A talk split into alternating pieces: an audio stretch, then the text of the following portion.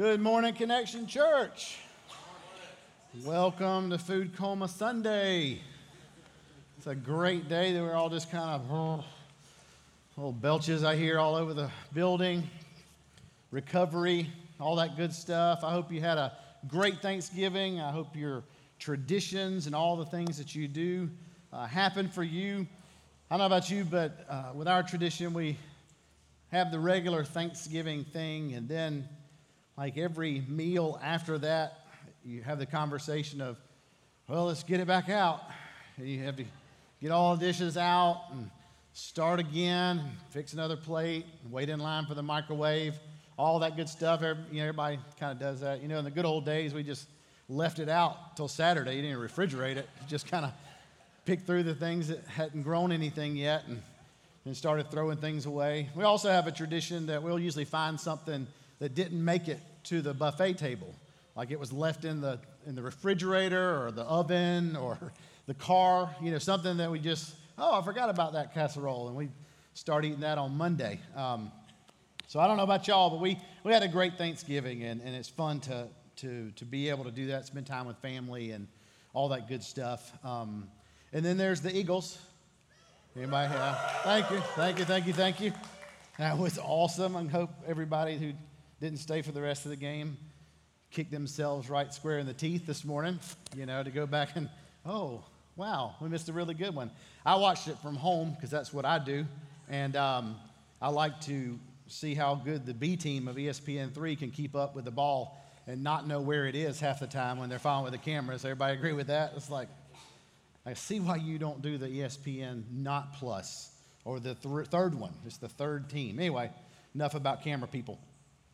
Uh, we're going to continue with the appearing, as John said, and um, just kind of uh, in, in that preparation for, for Christmas and Jesus coming and talking about um, the, the things that were happening and um, how Jesus came to, to be that sacrifice for us. So I want you to turn to John chapter 1. John chapter 1.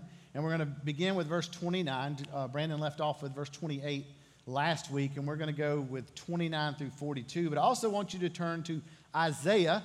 Anybody familiar with uh, the scripture? Isaiah really talks a lot. As a prophet, he talked about the coming of Jesus years and years and years prior to Jesus coming to earth.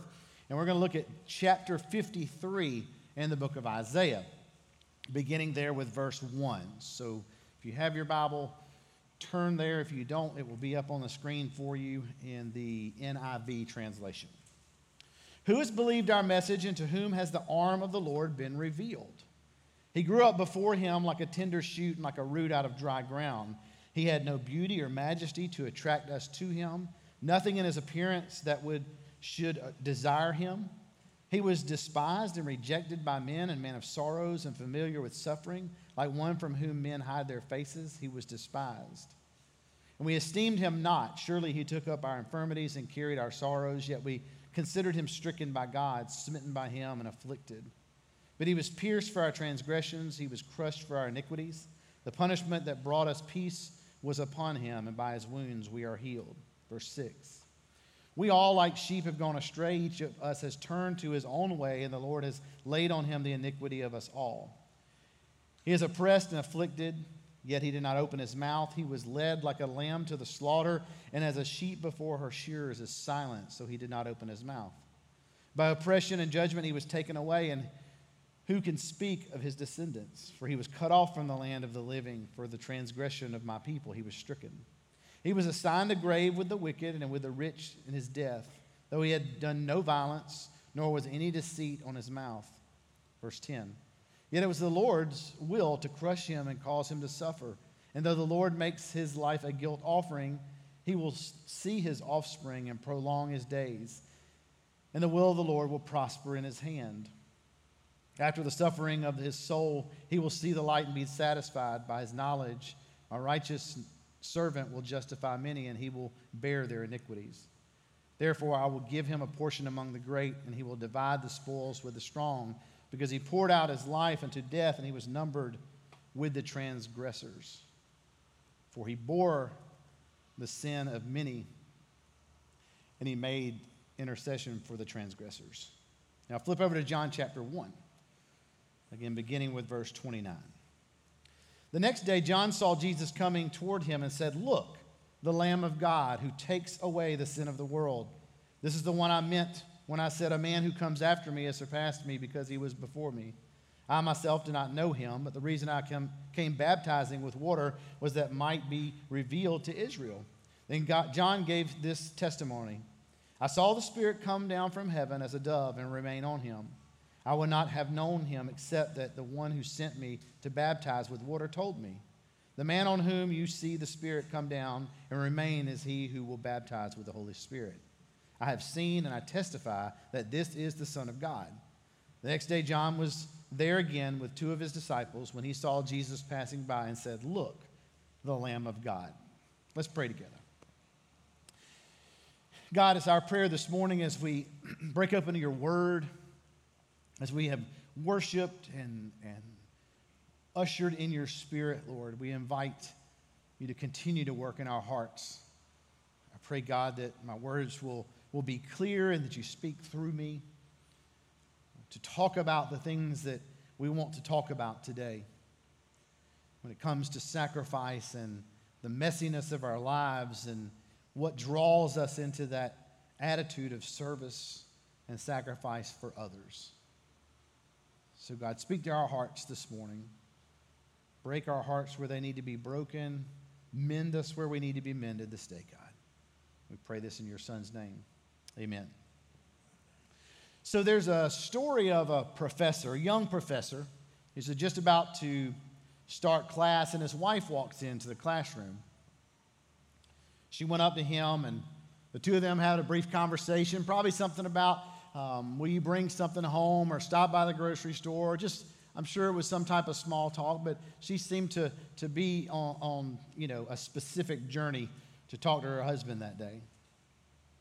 As she turned to, to leave and so her husband could, you know, start class, one of the students stopped her and began to admire what she was carrying in her arms. It's a tiny baby, just a few weeks old. So they were not sure if Kathleen was trying to delay the start of what promised to be yet another exhilarating lecture in Philosophy 101. But she did want to admire the baby. You know, we've been there, kind of hoping to get the professor a little off track, sometimes hoping they don't even show up, right? But kind of let's get them talking about something else that might be more interesting than what they prepared today. But all were thankful to Kathleen because once she began to talk about what a beautiful little baby this was, Dr. Watson, he really began to beam, and he was so proud. Rather than begin class, he allowed the students to see what a fine young son he had. But it was Kathleen herself who kind of interrupted this mood, and she said, Oh, there's nothing more innocent or cleaner than a tiny little baby. Insert laughter, all parents right there. Dr. Watson, his eyes red from several weeks of no sleep, his wife, with her frizzy, disheveled hair, looked at each other and began to laugh hysterically. Because they knew what Kathleen did not know. There's nothing innocent about babies. Let's just be honest. They are the most self centered life forms in the galaxy. When they're hungry, you'd best forget about what you're doing and stuff some food in them. And since what goes in must come out, eventually you'll find out just how dirty a baby is. But Kathleen, she didn't really totally understand that. She's confused with this laughter. She never had to care for a baby before. She didn't have any brothers or sisters. She was, uh, you know, kind of alone growing up. Her impression of babies probably came from, you know, playing with dolls as a child and simply admiring babies for a few moments, the ones that are cleaned and bathed and well fed and available for public viewing. Dr. Watson tried to explain this to Kathleen, how much trouble this baby was. He spoke a voice of experience, having two other boys already. Talked about how they get sick, how they fight, how they cost so much, and how stressful being a parent is. But Kathleen, in this kind of naive, idealistic view of the world just did not understand. She looked as if Dr. Watson was speaking a foreign language to her. And she finally asked him, If babies are so much trouble, why in the world would you have children in the first place? Well, Dr. Watson said, Young lady, you don't have any idea what life's all about. You won't begin to really understand the meaning of life until you hold your own child. That flesh of your flesh, your blood of your blood. And then that tiny little baby looks up at you with great gusto and vomits into your shirt pocket. What Dr. Watson was trying to explain to Kathleen was not that children are a lot of trouble, even though they are. He was trying to convey to her that while they are a lot of trouble, they are worth it. In life, we have often forgotten that the things that are most important are often the most trouble. They require the greatest work and demand the most sacrifice. It's true with children, it's true with marriage, it's true with our careers, but it's most of all true for our spirituality. Because we tend to isolate ourselves. We, we want to, to keep the messiness of life away from us because it doesn't feel good. It doesn't smell good sometimes. Doesn't taste good sometimes, and it's right in our face. We like everything to be clean and sanitary. We want the joys of life without the pain. We want the pleasures of life without the work, and we want to enjoy those accomplishments without learning from failures. Nobody desires to fail. It's as if we want the biography of our life to have this strip of paper around it that reads, sanitized for your protection. If I had to point out one great flaw of the great nation we live in, it's that we have forgotten the value of sacrifice. Maybe you noticed the Red Shirt Brigade this morning. John talked a little bit about it. Rachel mentioned them. Those are many of our teenagers who are stepping into the roles of serving here at Connection. And we all know it's a sacrifice to serve. We have those awkward conversations and we, we talk to you from this stage from time to time about serving, that we want something for you, not from you. It's not a, a need to, we got to fill this hole and we got a hole here, hole there. We don't look at it that way. We really want something for you because when we tend to sacrifice and we serve, we gain something in the process. But, but more so than that, that act of serving, we want it to be taught that it comes from somewhere, not just behavior being different or, or changing what we do, but really a desire to do that, a desire to serve, desire to step in. It, serving epitomizes the word sacrifice. Back in my youth ministry days, a long, long time ago, I spent a ton of time with teenagers, and they would occasionally talk to me about making something of themselves, that, that desire, that noble desire to, to grow up and be something. And I had this young teenager share with me an essay so one evening we are at the church and he said, I wrote this essay and I turn it in tomorrow. I want to see what you think about it. Because it has to do with, with what I want to be when I grow up. Well, this ought to be interesting. So, this barely legible handwriting and grammar that was awful, I was trying to be encouraging as I was deciphering through this new foreign language I was reading. But he said this Someday I hope to be somebody. I want to be an NBA star and play basketball and make commercials. But I know this will be hard and I might not make it. So if I can't get in the NBA, I might just be a doctor instead. So we can kind of laugh or smile at that and those naive statements, but the sadness of that essay is that this young man did not see the need for sacrifice. He wanted to play basketball only for the joy of it, which is admirable. And there's nothing wrong with that, but of course, if you're going to play on a team, you have to sacrifice. You have to devote yourself to hours of practice and play under the direction of a coach. You have to exercise your body. He did none of that. As far as settling for just being a doctor, the grades weren't there. Neither was the grammar. Maybe the handwriting. Not because he didn't have the ability, but rather because he didn't make the sacrifice and devote himself to study. It's kind of the lottery. Many of us would love to win the lottery. Who wouldn't want to live the lottery, win the lottery? They just gave away like a quadrillion dollars, didn't they, in the lottery? But the problem with the desire is that it's still symptomatic of, of longing for something without sacrifice, not taking any risk. I just buy a ticket and win all this money that changes my life, but I don't have to do anything. But Dr. Watson was right. You really do learn something about life when you hold your baby in your arms and you watch your child throw up in your shirt pocket. Life and the things that matter in life come at a cost. It's not always clean, it's not always easy. Sometimes things get messy. In the things of life that matter, we have forgotten the value of sacrifice. But sacrifice is central to the Christian experience. Jesus, in fact, is the great sacrifice made on our behalf. The first letter of John says, This is how we know what love is. Jesus Christ laid down his life for us, and we ought to lay down our lives for our brothers and sisters. In the text, it's John the Baptist who's the first to introduce Jesus to the world as being the Messiah.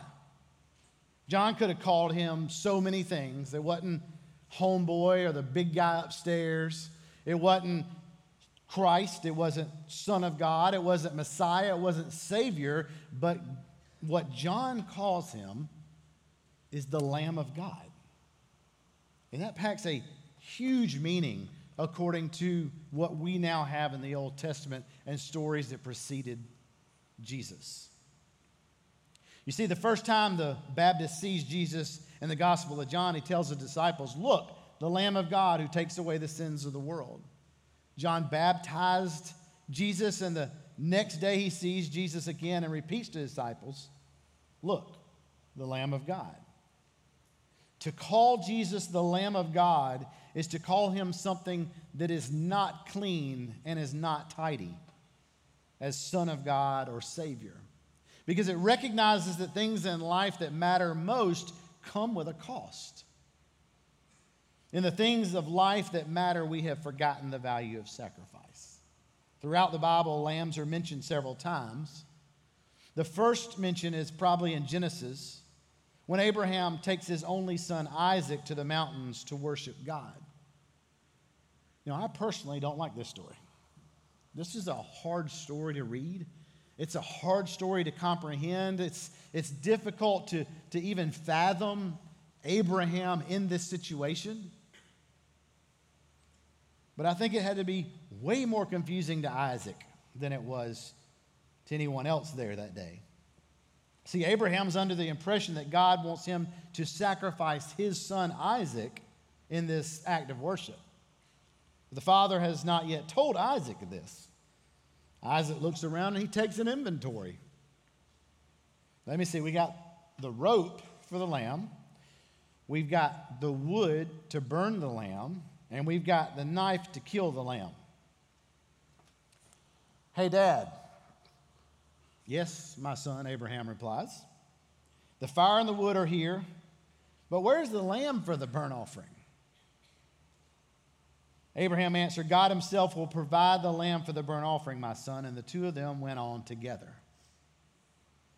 And as the story goes, as Abraham, we may have this vision, I have this picture from some old, Old Testament bad color movie, you know, and Abraham has got the knife outstretched up in the air, about to pierce it into Isaac, and thinking Isaac with a very confused look on his face. Off to the side is a lamb caught in the bushes. God Himself has provided the sacrifice. Behold, the Lamb of God. In the history of Moses and the Israelites, there is a very exciting moment when God's going to send the most terrible plague to all of Egypt.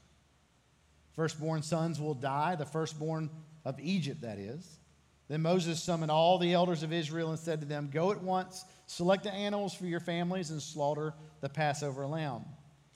And then they took the blood of the sacrificial lambs and put some on their doorposts And that plague that was passing over passed over the doors where the blood was on the posts and preserved those babies that were Israelites. So John the Baptist was probably remembering these stories from the Old Testament when he looked at Jesus and said, Behold the Lamb of God. Most of all, he may have been remembering what the prophet Isaiah had said about the coming Messiah. He was oppressed and afflicted, yet he did not open his mouth. He was led like a lamb to the slaughter. So when John sees Jesus, he did not say, Look, here's your Savior. He doesn't say, Behold the Son of God. Instead, he says, The Lamb of God. A reminder that Jesus has come to pay a terrible price. In the things of life that matter, we've forgotten the value of sacrifice. And sacrifice is central to the meaning of the gospel. And that the first letter of John says this is how we know what love is. Jesus Christ laid down his life for us, and we ought to lay down our lives for our brothers and sisters. In other words, Jesus made a great sacrifice for us. We, in turn, should be willing to make sacrifices for others. Perhaps the reason many marriages fail today is that we've lost the willing willingness to sacrifice, even for our spouses. I have the, the honor of performing the wedding of my middle daughter coming up in February. I've been thinking about the, the words, and I want to get like really familiar and almost like memorize things and become muscle memory because I don't want to snot and cry through the whole thing. So I, I want to be really, really prepared and, and just glancing back through some of those vows and things that I've said so many times at so many weddings. I thought about this and and the sacrifices that we make in marriage and in the wedding service you you might recognize some of these vows to love each other for better for worse for richer for poorer sickness and in health that's what we say but it's not always what we mean it's nice on that day. It feels right, sounds pretty. But so often the vows in, in our hearts are not those on the, on the lips. Because the wedding vows are simply sometimes to love each other for better and health and rich. We want to stop there. And speaking of marriages, uh, to congratulate Brandon and Susan on 23 years today. I'm going to give them a little hand.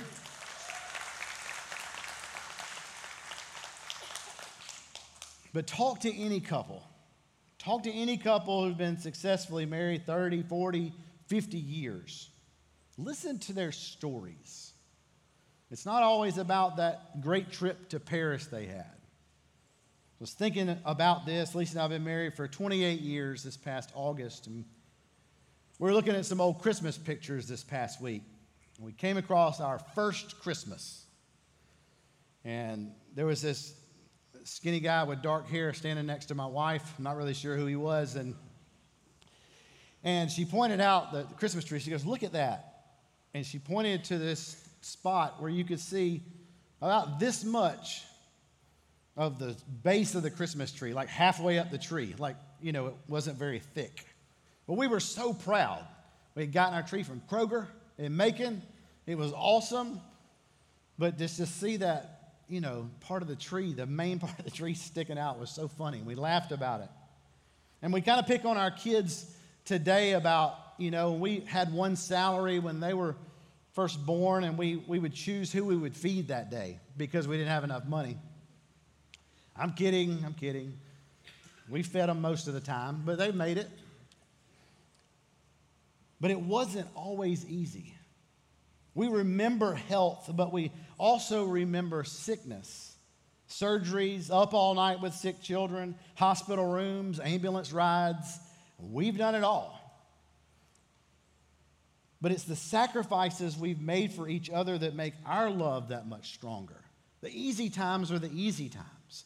But those times of sacrifice, when it's not always healthy, when we're not, we don't, are not comfortable financially, whatever that means. But when we had to make sacrifices and still have to make sacrifices, those are the times we grow. It's the same in our friendships, our careers, and even our church. No matter what your political thoughts or, or beliefs are, it doesn't really matter. But there was a, a really great sentence in a speech given by John F. Kennedy when he said, Ask not what your country can do for you, ask what you can do for your country. Wish I had that accent. It's really cool. But now we ask what our country can do for us. We ask what our church can do for us. We ask what our career can do for us, what our community can do for us. And instead, we should be asking, what can we do for them? What is the sacrifice that we make? But isn't it true for us? The times when we give, the times when we sacrifice, don't you feel like you gain something in those moments? When you give, when you give something up, when you make that sacrifice, there's some type of feeling that goes with that. There's some type of feeling of accomplishment, especially when it's driven from our faith. When we believe that Jesus Christ died for us and made a sacrifice for us, and he laid down his life for us, and we begin to be that living sacrifice, laying our lives down for other people. Life without sacrifice is without meaning, and love without cost is worthless. But sacrifice is central to the meaning of the gospel. As the first letter of John says, this is how we know what love is. Jesus Christ laid down his life for us, and we ought to lay down our lives for our brothers and sisters. There's so many things that I think of as, as sacrifice, and as we were looking at old things this week and trying to be thankful and laughing about things, we uh, thought about our first Mother's Day we experienced. And our first daughter had been born in April, so Mother's Day was really, really on the heels of that. And if I recall, it was the, the first time uh, Lisa and Annalise came to church because that six or eight weeks were up. Now it's so safe to be in the church nursery, you know? So we did that that day, and grandparents were there, and we lived over in West Georgia, and we decided to go out to eat. Kind of a mom and pop uh, home cooking type of place, sort of like the Beaver House here. And we get in there, and um, come to find out, Annalise is, is not very happy about Mother's Day. She's not very giving at this point at six weeks old and thankful for her mother. And um, Lisa and I had decided, she was much stronger about this, that we weren't going to be that family. You may know what I'm talking about, because some of y'all might be that family that disrupt my dinner with your child. So she was not very happy. It was very loud and it was very bad. And she just said, I'm, I'm just going to take her home. I was like, no, it's Mother's Day. I want you to stay here. But I couldn't offer to her what she needed, you know what I mean. And, I, I and all that was happening. And I was like, oh, I was just beside myself because I wanted her to be able to stay. But as a mother, she made so many sacrifices and still does as an awesome mom. But it was a sacrifice that she made even on Mother's Day to care for our child. And people ask me, how do you raise three kids, especially when it's not so innocent and not so clean? And as many of you, hopefully, most of you in here parents would answer the same way. Sometimes, a lot of times, it's hard, but it's worth it. Especially now that my kids are adulting and you're able to see decisions that they make that sometimes the direct result of what we instilled in them. Not all the time, but sometimes, and it's fun to see those blessings. I asked Chase to come and, and play for just a few minutes, and I want to kind of wrap this up and, and, and really challenge you, because it challenged me earlier this morning, and as I've been preparing for today about what sacrifice means, but more what drives that sacrifice. Why do we do it? Why do we not do it? Because as for Kathleen, you remember her in the, the classroom at her university, she never married. She never gave birth to children, but there was an article about her in a magazine a few years ago about the child she adopted. It was not the innocent or clean baby she dreamed of when she was in college. The child was severely disabled. He had many struggles, including emotional, being emotionally disturbed from, from past trauma. He was physically unable to control his own body, and even as a teenager, continued to have to wear diapers. Caring for him had become a full time job. Kathleen was a, a, minister and had taken a tiny little church where she lived in a small house owned by the church and where she received a very small salary for the pastoral care she provided to her congregation. Most of her life, however, was wrapped around this child and the nurture of this child who was so different than what she dreamed about so many years ago. In the article, the interviewer had asked, How do you come to adopt this child? Kathleen talked about the, her early years of ministry, in which she, she helped out and, and helped even start a ministry to the homeless and to the impoverished and, and to those who were victims of abuse. And she said, One day a mother placed this child in my arms and said, Here, you take him. I can't deal with this anymore. The mother walked away before I could say anything. We work very closely with state agencies, and so the state let us take care of the child while they tried in vain to locate the mother or some other relative. Then one day I was holding the child and I felt such love for him. He was so sweet, he was so innocent. He just had a bath and had that clean baby smell. Then he did something that made me realize how much I love this child. What did he do? The interviewer said. He threw up in my shirt pocket and it didn't bother me a bit. Love demands sacrifice. Love demands sacrifice. Jesus Christ is the Lamb of God. He has paid the ultimate sacrifice for his love for us. Can't we learn to make some sacrifices for him and for his children around us?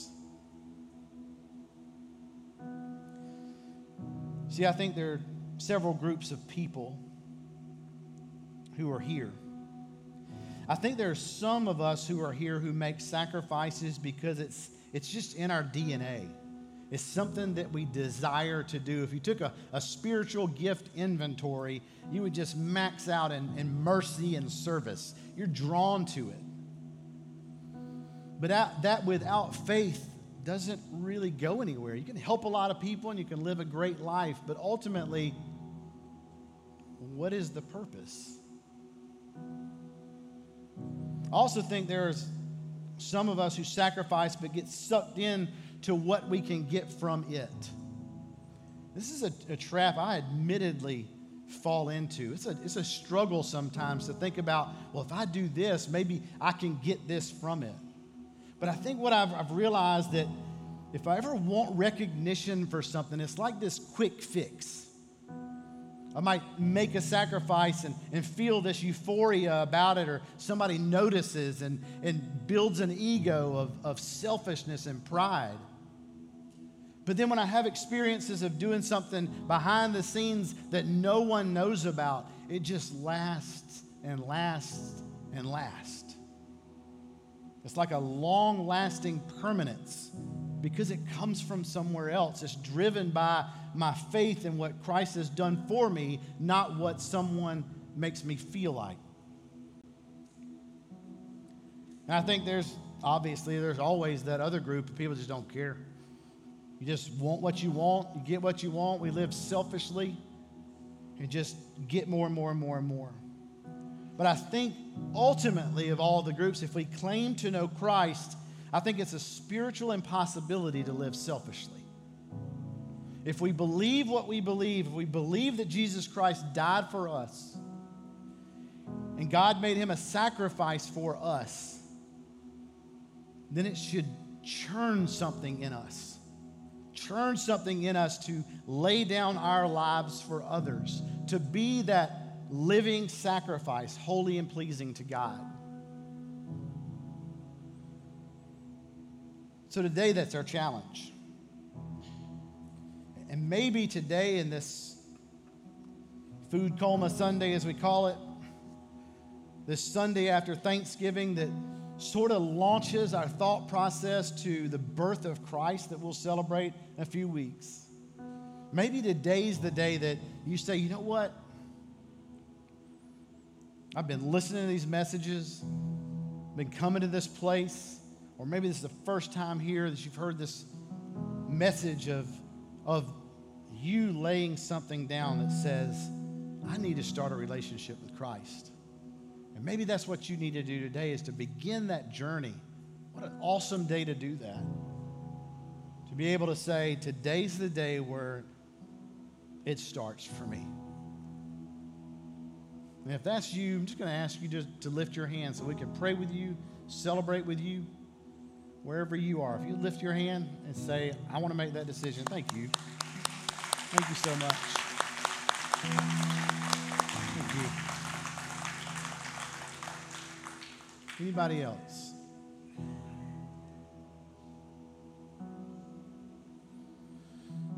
So, as we close, I'm going to just give you an opportunity right where you are.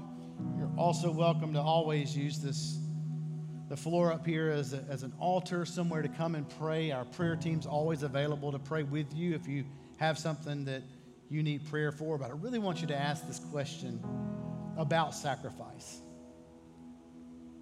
Because we're talking about this a little bit between services, is you, we as a church could offer all these things. Here's an opportunity here, here's an opportunity there. Plug in, get plugged in, serve, do all that. But ultimately, why? Because I don't think we change any of that for anybody just by changing your behavior. It's got to come from something, and it has to come from your relationship with God. And I think all of us in here know what it is that keeps us from sacrificing something. We all know what that thing is that says, I know what I need to do, but I'm not willing to give it up.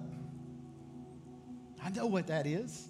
I know it keeps me from, from ultimately giving up. And it's not about going, I'm going to sell everything and walk around with burlap sack on. That's not, I mean, that's not what this church would ask you to do. But it is about the priority of life because we make sacrifices every single day for the things we want. So, what is it for each of you? What is it for me? And during this time of prayer, I, I just want you to, to pray. I just want to talk to God. I want you to be honest. Maybe it's about your marriage. Maybe it's about how much time you spend at work versus at home. Maybe it's about how much how little time you spend with your own children. Maybe it's about how you how you treat your um, your employees, how you treat your colleagues. Anything that's going on for you that you know that I make a priority and I sacrifice for that. But ultimately, I know what God needs me to do. So, just for the next few minutes, I just want you to bow your head and close your eyes. If you want to come up here, like I said, please feel free to do that. And let's go into this time of prayer as we close, and I'll pray.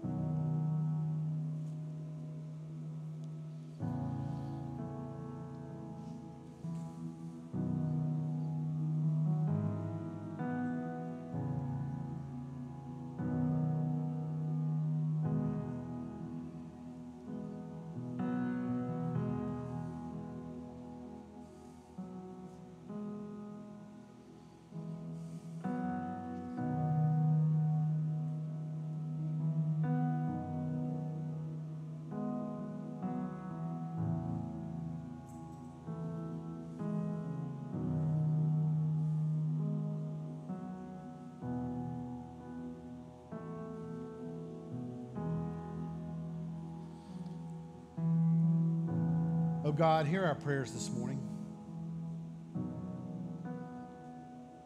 You've given so much to each one of us just by the sacrifice you made with your son.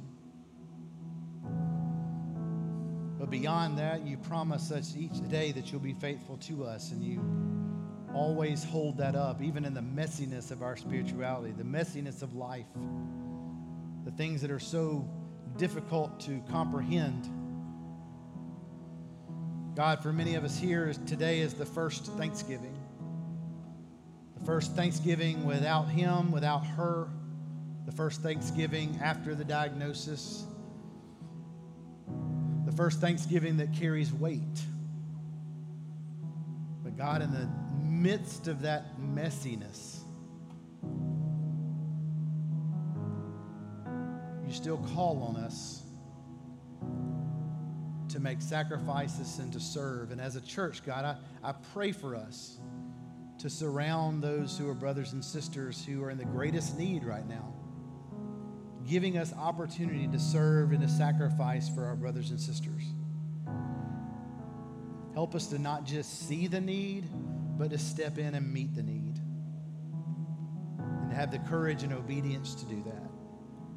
God, we're thankful for the one who went from death to life this morning. We're so thankful for her decision and pray as a church we surround her and walk her faith out with her. So, God, as we leave this place today, we go our separate ways and we go into homes and restaurants and stores and our workplaces throughout this community, that people see us as a living sacrifice, holy and pleasing to you and not to ourselves. So thank you, God. We love you, and it's in your son's name we pray.